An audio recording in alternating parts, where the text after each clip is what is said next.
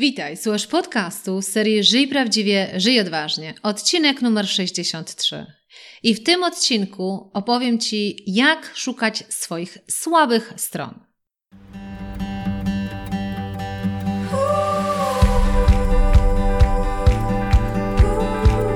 Witaj w serii podcastów Żyj Prawdziwie, Żyj Odważnie. Ja nazywam się Ela Krokosz i od 20 lat zajmuję się tym, co jest moją pasją rozwojem potencjału ludzi. Dzięki pracy z tysiącami osób w wielu krajach wiem, że w nas jest dużo większy potencjał niż nam się wydaje. Moją rolą jest pomóc ludziom dostrzec ich potencjał, a potem zrobić wszystko, aby go wykorzystali. Prowadzę indywidualne coachingi, szkolenia oraz programy online, w których wykorzystujemy strategię skutecznego zarządzania własnym potencjałem.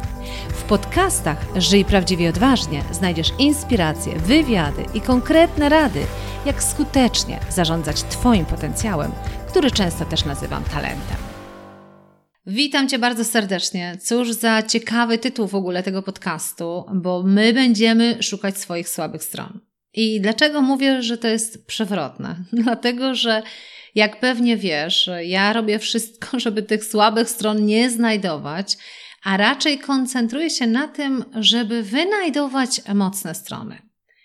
I w podejściu w ogóle rozwojowym bardzo dużo mówi się o tym, żeby właśnie identyfikować, czym jesteś mocny, co potrafisz i na tym budować. Natomiast przewrotnie powiem, że właśnie czasami przyjrzenie się tym słabym naszym stronom może także stanowić dla nas niesamowity materiał rozwojowy. I od razu powiem, że jest to dla mnie e, mało komfortowy podcast, dlatego że w tym podcaście chciałabym Ci trochę powiedzieć o swoich słabych stronach, po to, żeby i siebie pokazać, jakby jako właśnie, jakie ja mam słabe strony, ale bardziej, żeby Ci też pokazać właśnie, w jaki sposób można identyfikować te słabe strony i co można z tym dalej zrobić. Ale ta niekomfortowość e, w tym podcaście nie wynika tylko z tego, że będę o sobie opowiadać, bo już tyle razy o sobie opowiadałam, że myślę, że to nie jest akurat to najbardziej niekomfortowe. Ale najbardziej niekomfortowe jest to, że jednym z moich takich pięciu najważniejszych talentów galupowych jest maksymalista, czyli jakby ja jestem osobą, która raczej ma takie nastawienie, żeby właśnie budować na wszystkim, co mocne, żeby jakby ignorować to, co w nas słabe, żeby ciągle wyciągać najlepsze rzeczy z tego, co w nas najlepsze.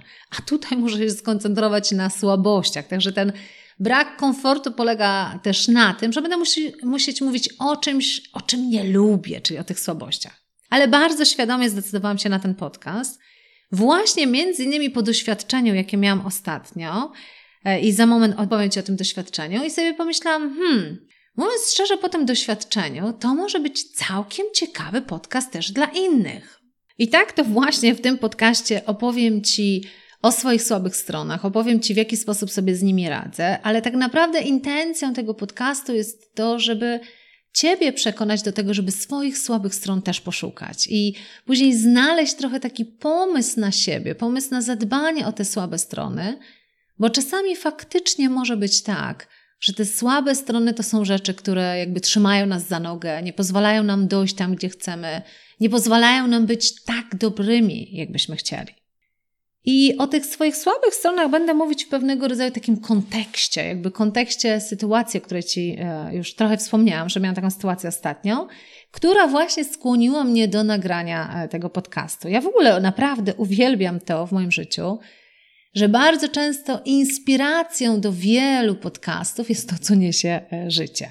A teraz konkretniej. A mianowicie kilka dni temu miałam okazję dostać e, wyniki mojego profilu z takiego narzędzia psychometrycznego, a mianowicie przygotowujemy e, program talentowy dla jednej z organizacji i w ramach tego programu talentowego zostało wybranych 15 osób, które będą przez prawie roczny program rozwojowy przechodzić. Ja będę trenerem, który w ramach tego programu jakby tworzy strukturę tego programu i rozwija też tych ludzi, szczególnie w tych aspektach takich interpersonalnych, bo tam będą też rzeczy biznesowe, no ale ja się nimi nie zajmuję.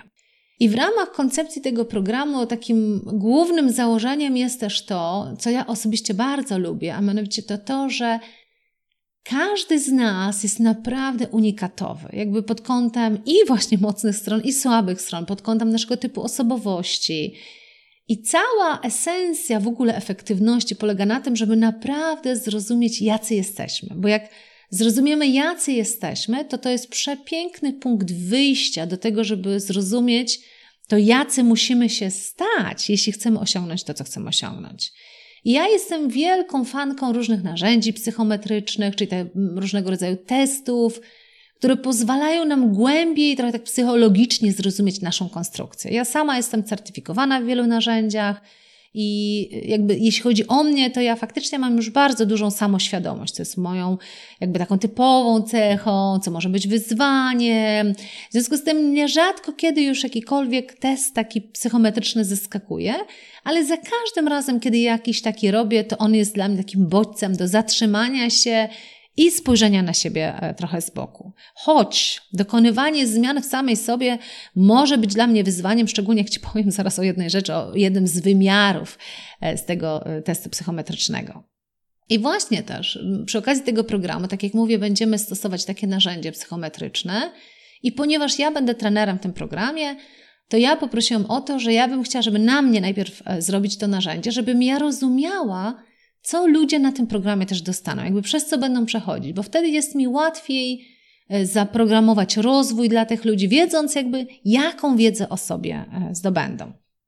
I kiedy będę Ci opowiadać o tych słabych stronach i mocnych stronach, ale szczególnie będziemy się koncentrować na tych słabościach, to chciałabym właśnie skorzystać z opowiedzenia Ci trochę o tym narzędziu. I może nie o całym narzędziu, bo ono jest duże, rozbudowane, ale bardziej o pewnych wymiarach z tego narzędzia. Kiedy będę mówić Ci o tych wymiarach z tego narzędzia, to wydaje mi się, że to będzie też dla Ciebie cenne, żeby zacząć identyfikować, gdzie Ty możesz prawdopodobnie być i w związku z tym, jakie słabości Ty możesz mieć w sobie.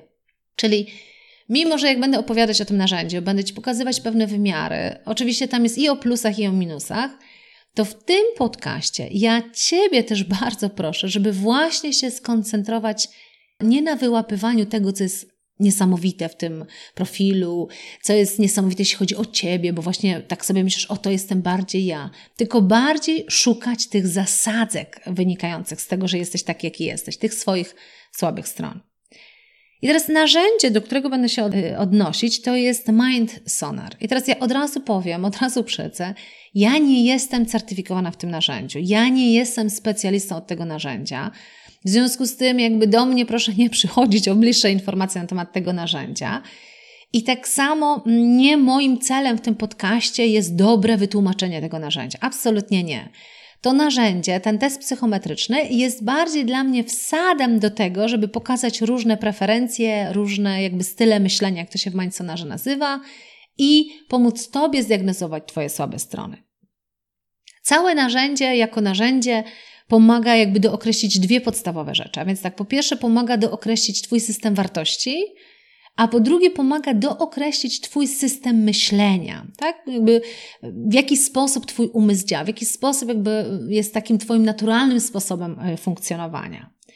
I teraz przy wypełnianiu tego kwestionariusza, to co się robi, to się nadaje pewnego rodzaju kontekst, bo jakby w założeniu tego narzędzia jest trochę to, że ty możesz być różnym człowiekiem albo różnie się zachowywać, różnie podchodzić, różnie myśleć w różnych kontekstach. Czyli najprościej mówiąc, może być tak, że w domu jesteś kompletnie inną osobą niż w pracy.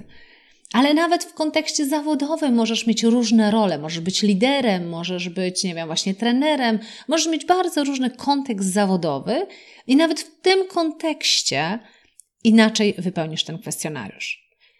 Ja wybrałam sobie taki kontekst. Chciałam się przyjrzeć, jaki jest mój system myślenia, kiedy, jak to nazwałam, jestem w najlepszej formie. Czyli tak, jak to po angielsku pięknie mówią, when you are at your best. Czyli kiedy jesteś taką najlepszą wersją samego siebie, to w jaki sposób ty myślisz? I w tym narzędziu to jest tak pięknie cię e, e, prowadzi, że musisz sobie trochę przypomnieć ten kontekst. Czy musisz sobie przypomnieć taką sytuację, która byłaby takim najlepszym odzwierciedleniem tego kontekstu. I dopiero do tej sytuacji zadawane są różne pytania, które pomagają Ci jakby później jakby zdiagnozować Twój styl myślenia. Raport jest bardzo rozbudowany. Ja nie będę mówić o wszystkich rzeczach, ale opowiem Ci o kilku wymiarach, takich dosyć kluczowych dla mnie osobiście. Zaraz policzę. 1, 2, 3, 4, 5, 6, 7. O siedmiu wymiarach. I w każdym z tych wymiarów pokażę Ci dwa różne obszary, jakby, że można mieć dwie różne preferencje. Można być albo po stronie A, albo po stronie Z, gdybym to tak miała określić, tak? I przeczytam Ci każdy z tych wymiarów i właśnie Ci wtedy powiem, gdzie ja wypadłam i jakie naprawdę słabości w tym widzę. Czyli zamiast się koncentrować, co nie jest dla mnie typowe na mocnych stronach, to będę tutaj opowiadać o słabościach. Pewne rzeczy, które będę tutaj opowiadać, to będę prawie tak naprawdę czytać z tego raportu, żeby Ci je dobrze pokazać. A więc tak, pierwszy wymiar to jest w kontekście tego myślenia, to jest czy masz podejście, styl myślenia proaktywny albo reaktywny. Ja będę to czytać, a Ty się faktycznie dla siebie zastanów, gdzie to możesz być bardziej. Oczywiście nie będę czytać wszystkiego, bo to też nie o to chodzi, ale tak, żebyś, e, e, żeby można było złapać właśnie kontekst. Osoba, która ma styl myślenia proaktywny, to jest osoba, która bardzo szybko podejmuje, przejmuje inicjatywę, mm, rozwiązuje problemy, właśnie podejmując inicjatywę, często rzuca się na głęboką wodę, motywują ją zadania, które wymagają natychmiastowego działania. E, jest właśnie działaczem, podejmuje działania, jak tylko nadarza się okazja, to od razu e, robi. Czekanie na innych, analizowanie, patrzenie na problemy z różnych stron zdecydowanie nie są zaletami osoby myślącej proaktywnie. Z drugiej strony mamy osoby o stylu myślenia reaktywnym, czyli osoby o stylu reaktywnym bardziej reaktywnie, jak to też nazwa wskazuje, analizują sytuację, czyli bardziej reaktywnie podchodzą. Zanim podejmą jakiekolwiek działania, lubią to naprawdę mocno przeanalizować zadają sobie pytania, aby zrozumieć, przemyśleć problem. I to dobre, takie dokładne przygotowanie się do rozwiązania problemów jest dla nich bardzo istotne. Czyli oni w życiu nie będą się rzucać na głęboką wodę i robić czegoś tylko dlatego, że można już działać, tylko właśnie ich działanie jest bardzo przemyślane. I teraz, jak masz ten reaktywny i proaktywny, to ja Ci od razu powiem. Ja mam 100%, czyli w skali od 1 do 10 ja mam 10 na proaktywne, czyli when I am at my best, czyli kiedy ja mam takie poczucie, że naprawdę jestem wtedy najlepsza, jakby najlepiej się w tym czuję to, co robię, to ja jestem dycha proaktywna. I faktycznie jakby ja się rzucam na głęboką wodę, ja działam, ja robię.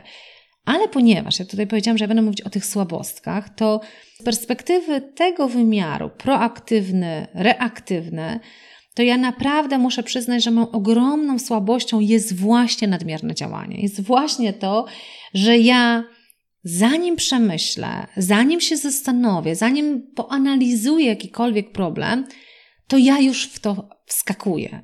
I potem się okazuje, że ja jestem bardzo zajęta, jakby bardzo dużo się dzieje u mnie, mnie to niesamowicie nakręca. Ale być może można by było zrobić zamiast dziesięciu działań, może można by było zrobić tylko trzy, ale dokładnie i spokojnie, i one dałyby taki sam efekt.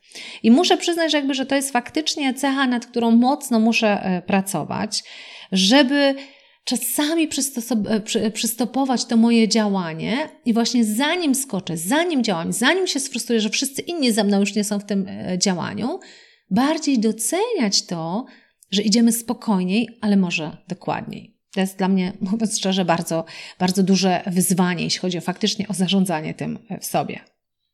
Drugi wymiar, e, jeśli chodzi o e, sposób myślenia, to jest orientacja na cel albo orientacja od problemu. I to bazuje mocno na takim podejściu, że każdy z nas w pewien sposób jest motywowany albo tym, co może, albo tym, co może, czego może uniknąć. Nie? Czy jakby to jest takie podejście, że jedni z nas, jak to się mówi, mają motywację do, a drudzy mają motywację od.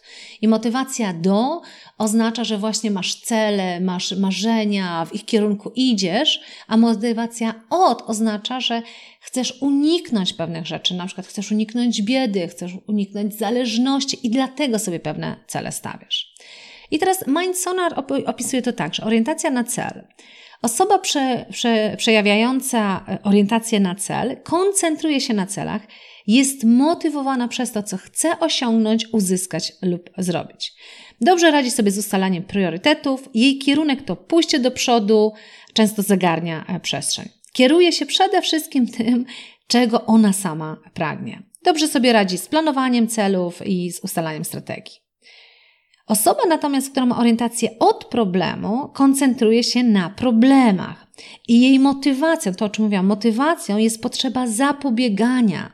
Ona chce zapobiec trudnościom, nie chce wypaść z torów i utknąć w jakimś miejscu.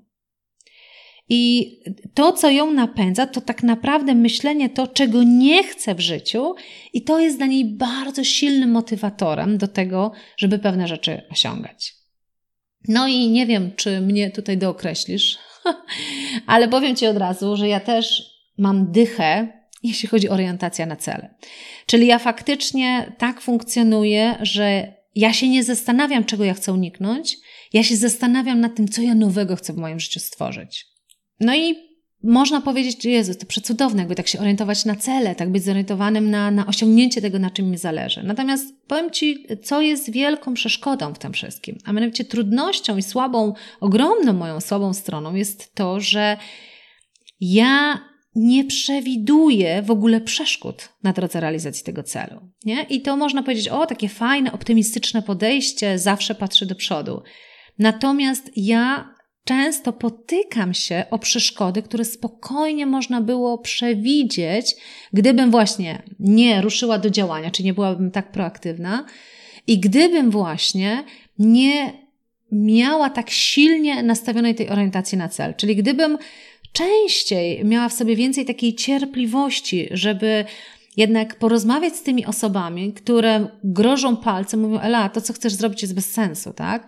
To, co w tą stronę, w którą chcesz pójść, tam jest dużo przeszkód, dużo trudności. Gdybym ich częściej posłuchała, to prawdopodobnie byłabym w stanie uniknąć wielu trudności, tak? Ale ponieważ jakby, bo to jest tyle myślenia, ja myślę, jak widzisz, one się ze sobą pięknie łączą, to jeżeli dodać do tego tą orientację na cel i ta proaktywność, to wszelka dyskusja o tym, co może pójść źle, to jest po prostu dla mnie ogromnie demotywująca, tak? Ale ja się ogromnie tego uczę, jakby ciągle świadomie nad tym pracuję, czasami lepiej, czasami gorzej, żeby jednak poświęcić ten czas na to, żeby się przyjrzeć, a co może pójść źle. Edward de Bono to jest taki ojciec tego całego myślenia mocno kreatywnego. E, ma taką metodę, to się nazywa e, metoda sześciu kapeluszy. I on w tej metodzie trochę chodzi o to, że nawet w tworzeniu niesamowicie kreatywnych pomysłów, chodzi o to, żeby podzielić to na pewne odrębne fazy. Jedną fazą to jest analizowanie sytuacji, drugą fazą jest analizowanie przyszłości, trzecią fazą jest kompletna burza mózgów, jakby odjechane pomysły. Kolejną fazą może być krytyczne, jakby podważanie każdego z tych pomysłów i tak dalej, i tak dalej. I ja w ogromnej mierze właśnie e, uczę się tego, bo jest to moją słabością, żeby dedykować specjalny czas na to, że ok, tu mamy różne pomysły i teraz wymyślmy, co może pójść źle, jakie mogą być naprawdę trudności, co się może kompletnie nie sprawdzić, mimo że może mnie to zdemotywować, ale wtedy w oparciu o to mogę przygotować swój plan awaryjny. Trzeci wymiar, o którym chciałabym Ci powiedzieć, właśnie w Mindsonarze, w tym sposobie myślenia, to jest wewnętrzne odniesienie versus zewnętrzne odniesienie. O co chodzi? A mianowicie wewnętrzne odniesienie oznacza, że osoba, która to ma, to wszelkie swoje decyzje opiera na tym, w co sama wierzy, co sama uważa za ważne. Jej źródło motywacji znajduje się wewnątrz niej samej, czyli ma swoje wewnętrzne standardy, ma swoje kierunki działań, ma swój świat wewnętrzny i w oparciu o te zasady determinuje, jakie decyzje e, podejmie.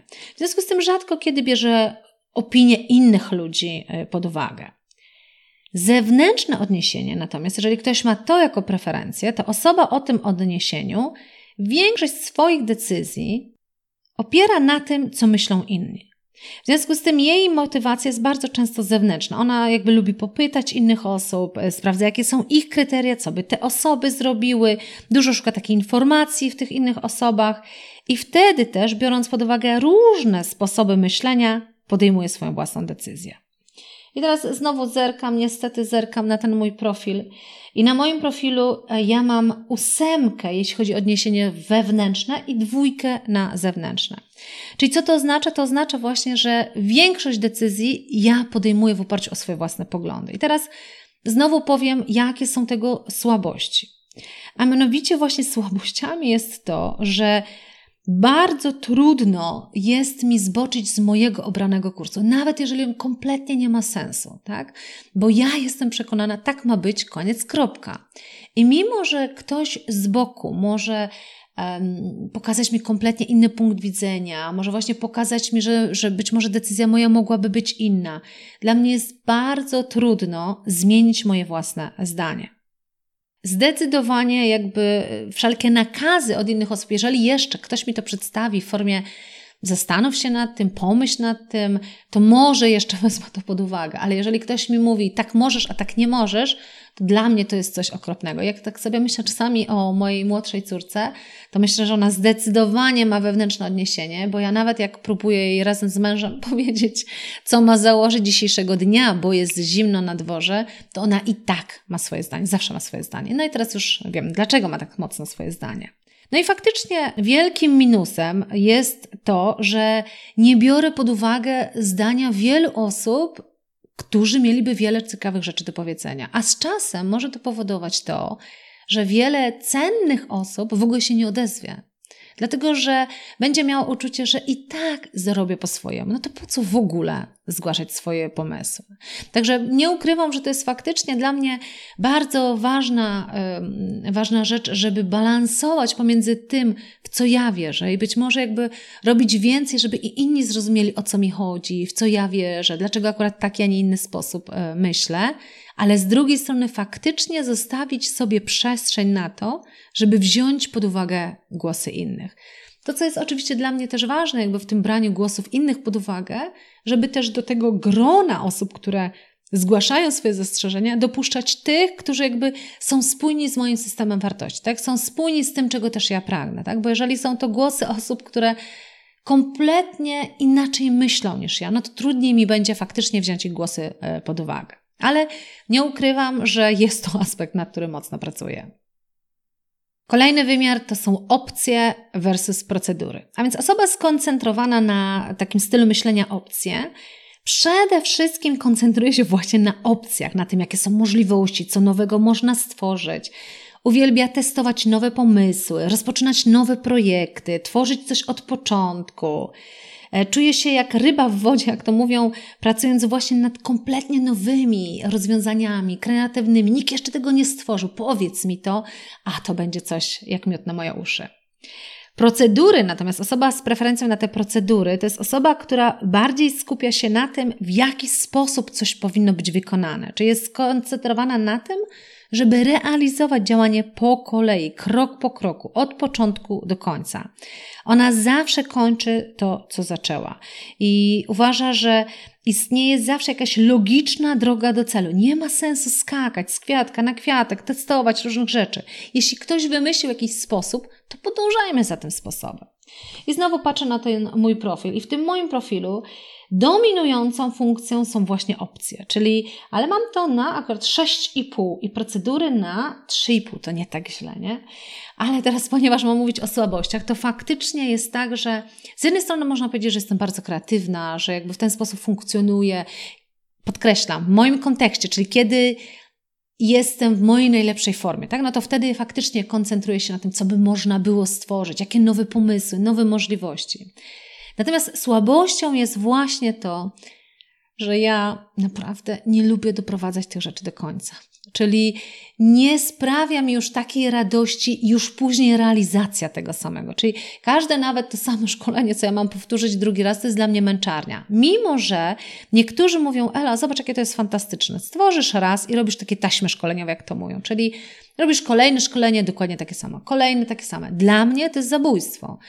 I słabością właśnie moją jest to, że u mnie pomysły wyprzedzają realizację. Ja mam tak dużo pomysłów i one powodują, że kiedy ja próbuję kończyć jeden pomysł, to ja już mam kolejny pomysł. Ja mam, mam takie mocne rozdarcie wtedy wewnętrzne. I dlaczego to jest słabość? No właśnie dlatego, że zawsze tak powtarzam, że wymyślić może każdy, ale zrealizować to jest sztuka. I dlatego jakby tutaj jest już to troszeczkę bardziej wyrównane, 6,5 na 3,5, bo ja faktycznie świadomie nad tym pracuję, żeby te pomysły trochę porządkować. I jakby podam Ci takie dwie metody, jakie ja mam. Pierwsza metoda jest taka, że ja prowadzę taki zeszyt. Co znaczy taki zeszyt? Nie zeszyt na kartki, jakby, w których zapisuję, kto mi nie oddał. Bardziej zeszyt, w którym jak tylko pojawi mi się jakiś kolejny pomysł, a pracuję obecnie nad czymś innym, to ja ten pomysł mam za zadanie tam zapisać. I wtedy raz na, na przykład na tydzień albo raz na miesiąc, ja mogę sobie otworzyć tą listę moich pomysłów i to nie muszą być tylko nowe projekty, nowe szkolenia, ale nawet nowy pomysł na to, w jaki sposób realizować to, co ja teraz realizuję, tak? Czy jakby zostawmy to, co realizujemy teraz, zacznijmy to robić w kompletnie inny sposób.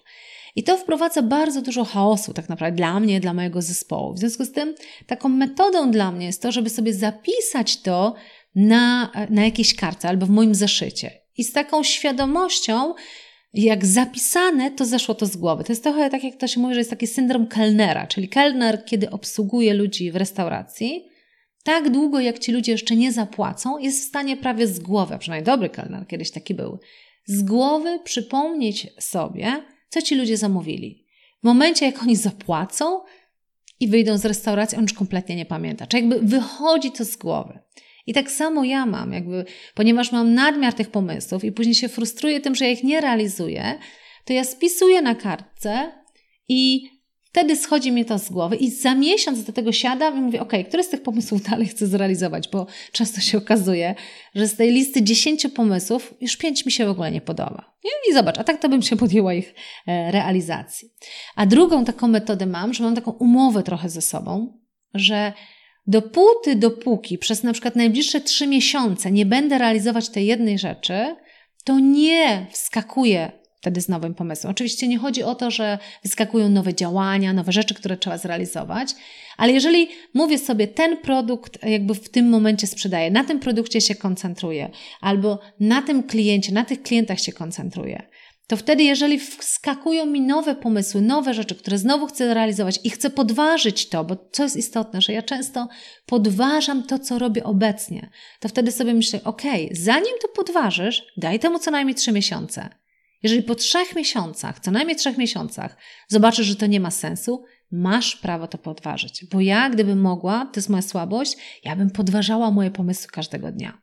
Nie? A jak sobie pewnie wyobrażasz, za daleko by mnie to nie pociągnęło. No i kolejny wymiar, bardzo ciekawy wymiar, i będzie to już ostatni wymiar, nie, nie w Mindsonarze, bo w Mindsonarze jest jeszcze więcej wymiarów, ale żeby jakby to też e, zamknąć, to jest wewnętrzne źródło kontroli versus zewnętrzne źródło kontroli. A więc osoby o wewnętrznym źródle kontroli mają poczucie sprawczości, jak to mówi Mindsonar.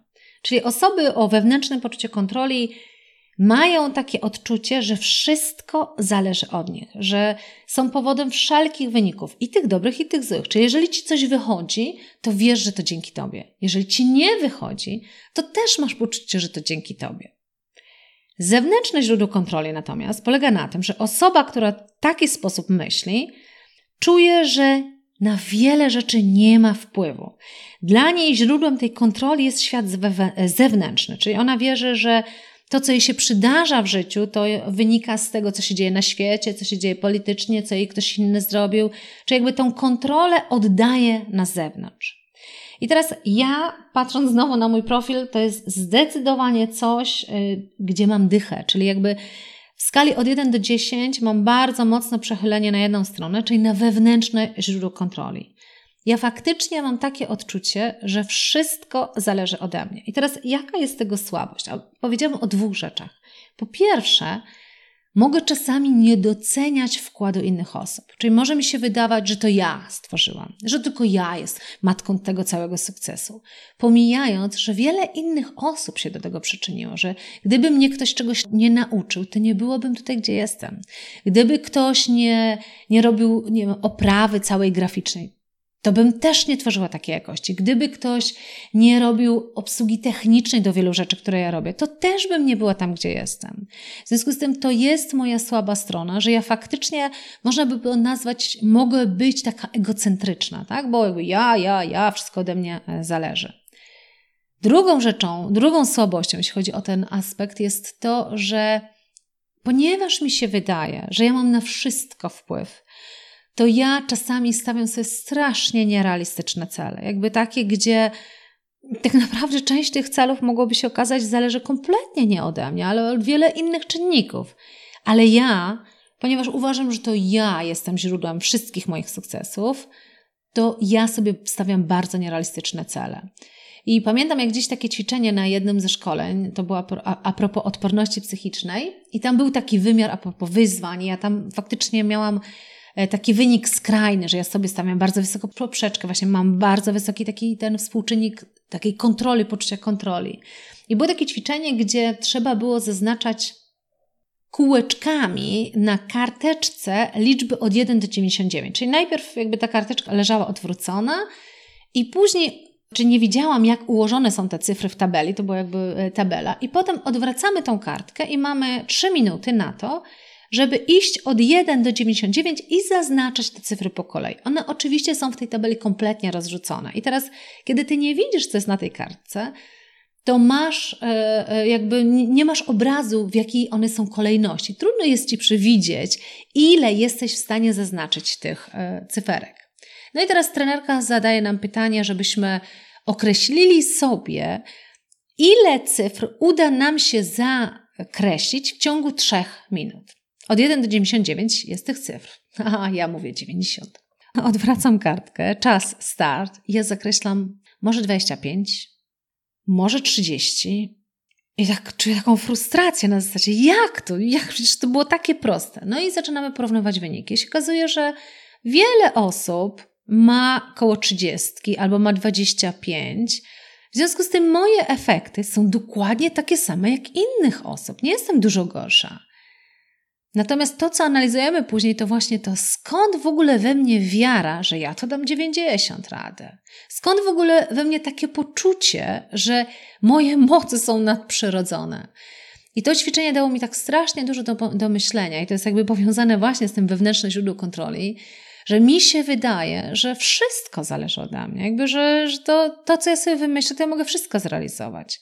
I właśnie słabą moją stroną jest to, że ja naprawdę czasami stawiam sobie zbyt wygórowane cele, które mogą doprowadzić do frustracji nie tylko mojej, ale też ludzi, z którymi pracuję. Także jest to zdecydowanie rzecz, na którą muszę uważać, muszę się jej przyglądać i być może jakby znowu, tak jak mówię, ważne, żeby sobie popatrzeć, jak te rzeczy między sobą są połączone, bo jeżeli mi się wydaje, że ja mam takie wewnętrzne źródło kontroli, do tego jestem mocno nastawiona na cel, nie widzę jakichkolwiek problemów, to myślę, że od razu widzisz, że to jest przepiękna droga do pewnej porażki, tak? Ale co jest ciekawe, ponieważ ja mam to wewnętrzne źródło kontroli, to ja też jestem bardzo optymistycznie nastawiona do życia, tak jakby ja zawsze widzę szklankę do połowy pełną, także ja się za bardzo też nie przejmę tymi porażkami. Ale to jest to, co ja mówię, ze słabości to polega na tym, że gdybym trochę czasami spojrzała bardziej krytycznie na to, co ja robię, bardziej realistycznie, gdybym bardziej posłuchała ludzi, którzy dla mnie mogą mieć bardziej pesymistyczne podejście, ale może oni mają bardziej realistyczne podejście, gdybym dała na to przestrzeń, to być może byłabym jeszcze efektywniejsza w tym, co robię. Także nie będę Ci omawiać więcej wymiarów, e, chociaż ich jest dużo więcej w moim sonarze, bo to też nie o to chodzi, żeby Ci pokazać wszystkie wymiary. Jak masz ochotę, to oczywiście możesz skorzystać z tego narzędzia Mindsonar. Ono też pokazuje nasze wartości, e, ten nasz system wartości. Natomiast to, co było moim celem w tym podcaście, to pokazać Ci, że mimo, że tak mocno jesteśmy nastawieni na to, żeby łapać, w czym jesteśmy mocni, w czym jesteśmy dobrzy, to czasami warto stanąć i popatrzeć, a co w nas słabego. I w jaki sposób, że tak powiem, załatać te dziury, tak bym to nazwała, jakby te dziury, te słabe strony, żeby właśnie ta nasza energia nie przeciekała przez te dziury. Jakby tak patrzę ze swojej też perspektywy, ale naprawdę mocno Cię zachęcam do tego, żeby poszukać swoich słabych stron naprawdę słabych. Może podpytaj nawet innych osób, bo znowu, jeśli nie masz punktu odniesienia, czyli tak, gdybym ja nie miała tego narzędzia Mindsonar albo innych narzędzi psychometrycznych, to może ja bym ciągle miała te różowe okulary założone na nosie i bym właśnie nie wiedziała, że w porównaniu do innych, to to naprawdę są moje słabe strony. Także tyle z mojej strony. Dziękuję Ci bardzo serdecznie. Za tydzień Cię ponownie słuchamy, a ja Ci przypominam tylko, że już niedługo będziemy pracować nad tym mocniej, nad mocnymi stronami, słabymi stronami, nad osiąganiem naszych celów w programie Self Coaching Program. Czyli jeżeli podoba Ci się to, o czym opowiadam, jakby rezonuje, jak to mówią z Tobą, czyli jakby czujesz, że faktycznie to też jest ważne dla Ciebie, to o czym opowiadam, i masz ochotę to wdrażać w życie, masz ochotę faktycznie siebie zgłębiać i przyglądać się, co Ciebie powstrzymuje przed tym, żeby osiągać to, na czym Ci zależy, to zapisz się na listę osób zainteresowanych Self-Coaching Program na mojej stronie i jak tylko ruszymy, to od razu obiecuję Ci dać znać. Lista osób zainteresowanych jest na www.elakrokosz.pl ukośnik Self-Coaching Program. Do usłyszenia już za tydzień. Dziękuję Ci za wysłuchanie tego podcastu i wszystkie pozostałe podcasty znajdziesz na mojej stronie www.elakrokosz.pl. Pamiętaj, wszystko zaczyna się od tego, aby wiedzieć, czego naprawdę chcemy od naszego życia, aby wiedzieć, jak chcemy żyć. I co zawsze podkreślam, nigdy nie jest za późno w naszym życiu, aby zatrzymać się i określić naszą drogę raz jeszcze. Jeśli potrzebujesz w tym pomocy, przygotowałam dla Ciebie kurs online Odkryj, co chcesz robić w życiu i zbuduj swój plan.